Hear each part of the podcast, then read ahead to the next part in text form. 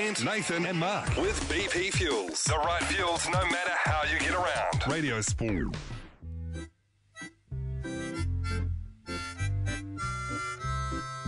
So you're at the cricket, you're there with your mates, you've got an orange t-shirt on, and then boom, someone smacks one into the stands. You stick your arm up, and it sticks. It was like a cucumber catching it. Did you see how cool he was?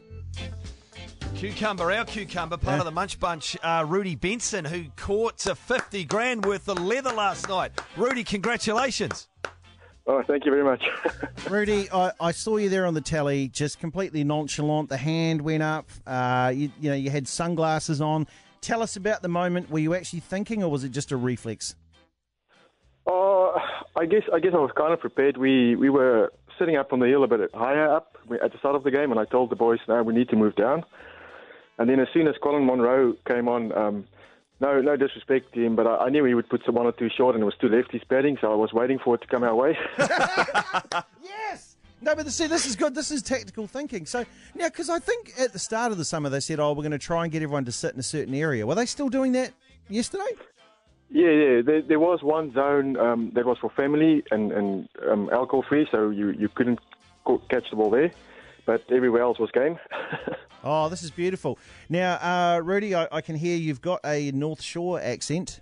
Uh, I think, Yes. yeah, there as well. So, has this have these pictures been broadcast around the world, or have you Facebooked it to uh, to friends uh, back in South Africa? Oh yeah, my, my wife put it on, but some of some of the South Africans actually um, sent me some messages as well. Yeah, saying, oh yeah, well, you know, world famous, not just in New Zealand now. That's awesome. And are you, are you a club cricketer yourself, or you, you're playing in cricket yourself, or just more of a fan? No, I, I used to play quite uh, quite a bit um, in my younger days, while in South Africa. Now I've got a young family, so it's a bit harder. You know, with the hectic schedule, the the kids spring. So, I mean, the $50,000 question, Rudy. Yeah. what would you spend the money on?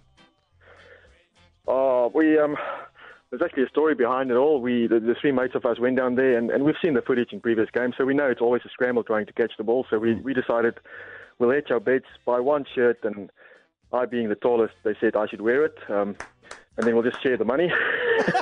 Oh, you've got a split.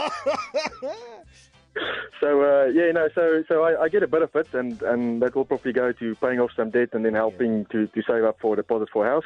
Yeah, oh, good on you, mate. Yeah, I know it's always that. Eh? You think like, what are you going to buy? You're like, oh, probably rates and tax and stuff like that. Really, and the exciting thing. But Rudy, yeah, but mate, how well do you know them? Like, do you really have to split Yeah, it? Like, yeah. you know, do you really want to? Split? you can get a cam belt change for that. Yeah, there you go. Um, yeah, no, uh, uh, I guess it's not one. It's not worth losing friends over. So Yeah.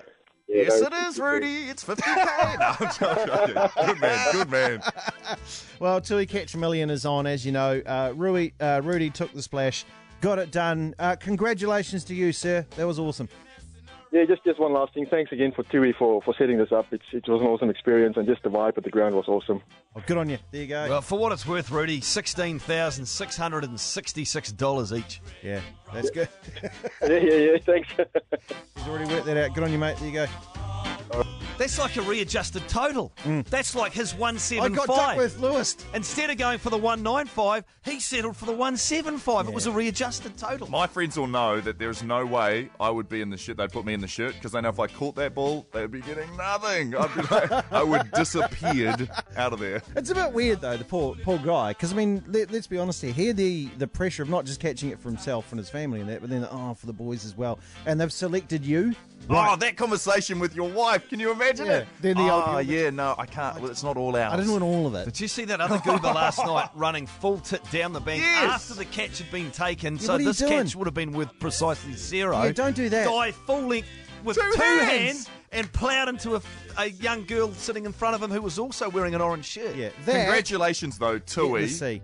Congratulations, Tui. This is by far the greatest like investment of their money that could ever buy. Like everyone talks about it. It's a great promotion. It's fun, and it gives you something And different every to watch. time you mention their name, they get free Yeah. advertising. I, Boom, mess- boom. I messaged my friend in America and said, "Why don't you guys do that in baseball?"